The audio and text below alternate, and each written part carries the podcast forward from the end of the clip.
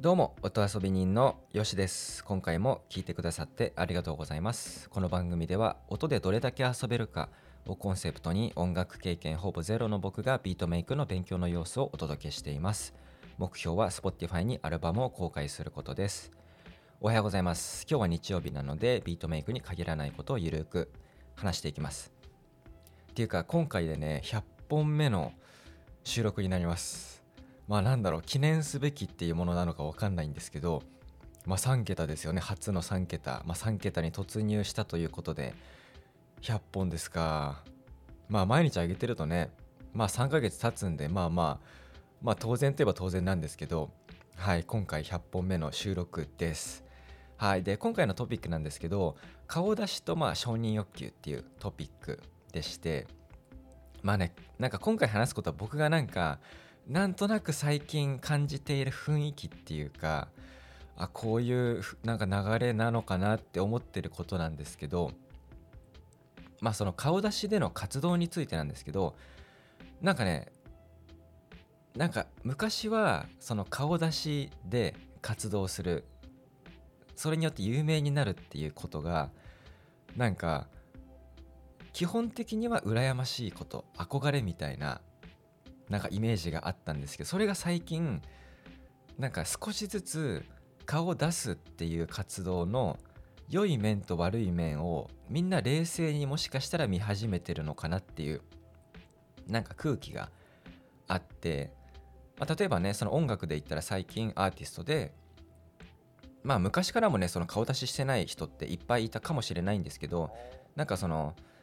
顔出しをしてなくて成功してるアーティストがなんかポツポツ目立なんか前より目立つかなみたいな気はしていて、まあ、うっせぇわで有名なアートとかヨルシカとか、えー、ずっと真夜中でいいのにのずっと迷うとかっていうね、まあ、僕なりの感覚ですけど、まあ、あとは YouTuber の中田敦彦が、えー、顔出しを引退する宣言をしたりとか、まあ、これ撤回しましたけど、まあ、顔出し引退っていうね、えー、ことを真剣に考えたりとかっていうこともあったりとかしてなんかねまあこのネットによってその誰でも顔出しをして活動するっていうハードルがまあ下がってるわけじゃないですか。まあ誰でもね発信ってもうできるようになってるんでで言ったら誰でも YouTuber って名乗れるし YouTube に動画投稿できるしで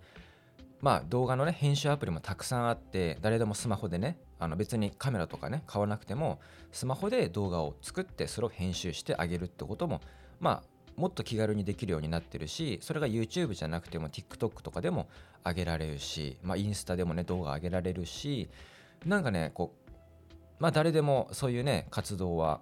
なんかすごく気軽にできるようになっていてで顔出しするしないも自分の判断でするわけでなんかこういうなんかまあいわゆるね素人が有名になるっていうことがすごく起きてるわけじゃないですか。でなんかそういうのがすごい増えていく中でもしかしたらなんか今まで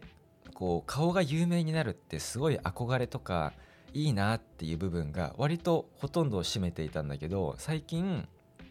言ったら有名税みたいなね。まあ中田敦彦がね顔出し宣言、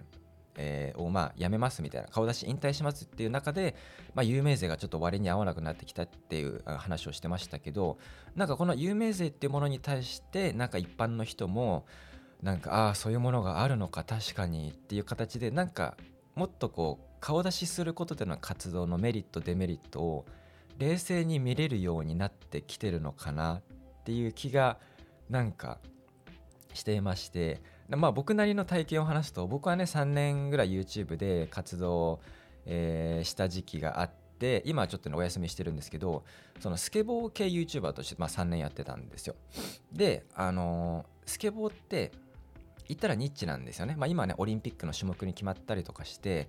かなりね、まあ、映画とかもね、いろいろ出ていたりして、今は結構盛り上がってきてはいるんですけど、まあ言ったらニッチなんですよね。始めた時は3年前とかなんですけど、で、あのー、まあそれで登録者登録者が、まあ、どんどん増えていって、結果的にまあ8万人とか、まあ今言ってるんですけど、なんかね、8万人って聞いた時に、まあ多い少ないはその人それぞれの感覚なんですけどそのニッチなカテゴリーでそのぐらいの数いくとなんかね街中で声かけられることがね結構あったんですよ。で最初はあの、まあ、今福岡に住んでるんですけどその時はま関東圏に住んでいて最初は都内に行ってスケボーのパークに行くと、まあ、大体声かけられるよねっていう感じだったんですけどだんだん登録者が増えていくにつれてあのねなんか街中で声かけられる。そのスケボーを持ってなくても声かけられたりとかあとはね地元のショッピングモール行った時にもうほんと幼なじみの友達と普通に買い物していてあのライトオンとかね行ってる時に「すいません」って声かけられたりとかなんかね声かけられるそのエリアがだんだんこう自分の家に近づいていくみたいな感じがあったりしてなんか最初はねすごい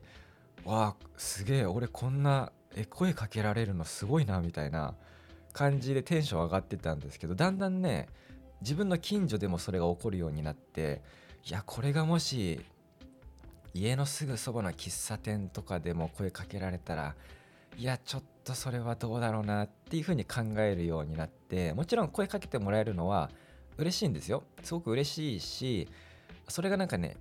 嫌なことっていうことではなくてちょっと説明が難しいんですけど嬉しいんだけどもっていうなんかね そういう話なんですけどでもちろんねこれがね芸能人とかもっと有名なねまあ例えば100万人登録者いる YouTuber とかになったら、まあ、僕とはもう桁が違うまあ経験をしてるわけで、まあ、僕は本当にこのちょびっとなところの経験しかしてないんですけどなんか自分なりにもしこれがもっと大きくなった時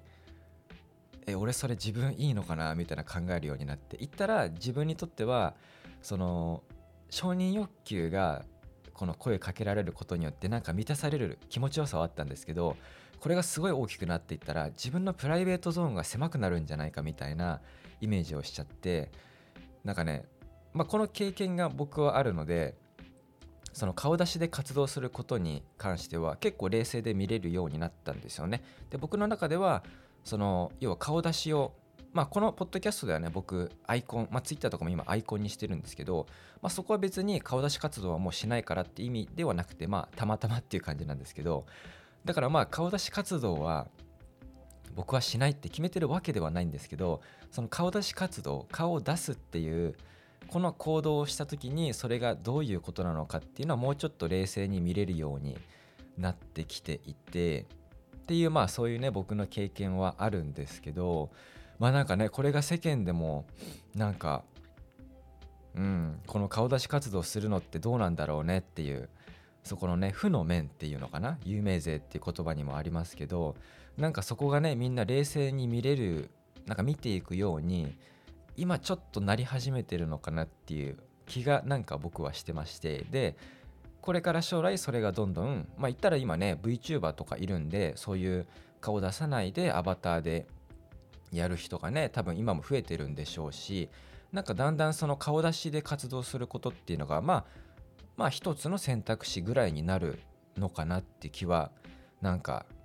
うんなんかそんな雰囲気をねなんか感じてまして。で例えばその「うっせぇわ」のねこの Ado の話をするとこの「うっせぇわ」って曲って、えー、手動っていう人がえー、作曲作詞をしてるらしいんですよね。ボカロプロデューサーの方らしいんですけど。で、まあ、僕そんなに音楽のその印税の話とか知らないんですけどなんか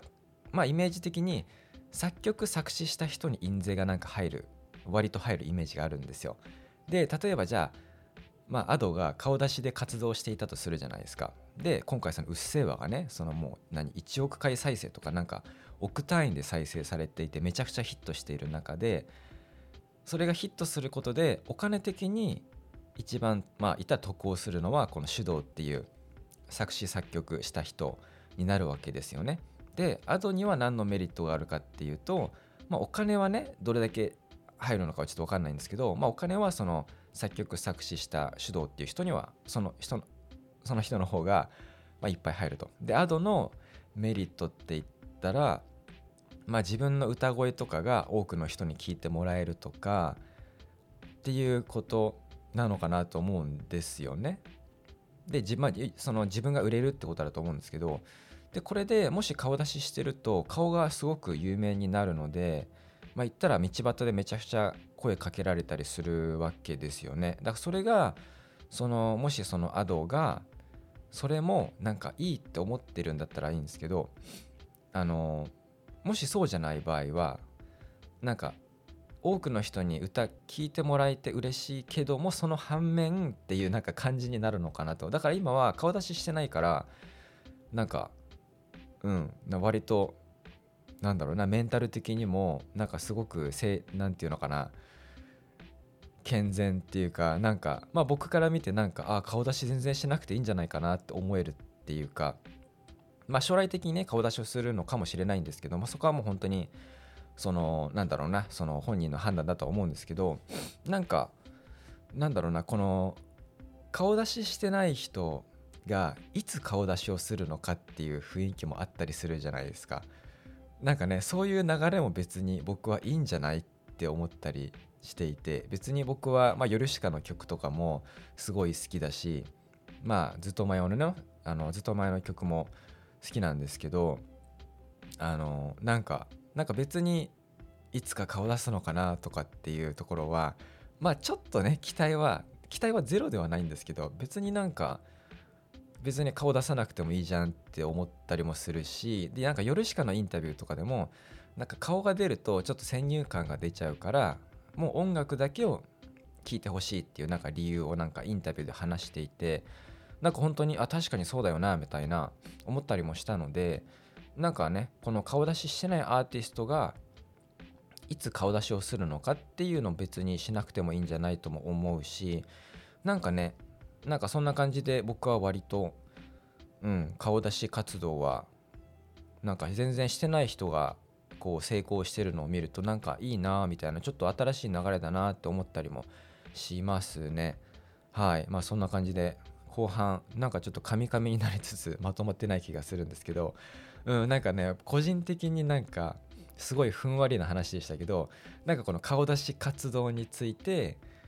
なんかそろそろみんながこうそのメリットとデメリット両方をちゃんと把握した上でこう冷静に考えるようにこれからなっていくのかなっていうなんか雰囲気がねあったのでそれを話してみました。はい今回も最後まで聞いていただいてありがとうございました。面白いな応援したいなと思ったら番組のフォローしていただけると嬉しいです。番組へのご感想ご意見は詳細欄にお便りフォームのリンクがあります。のでそちらからお気軽にお送りください。主な最新情報は Twitter で更新中です。ではでは良い一日を。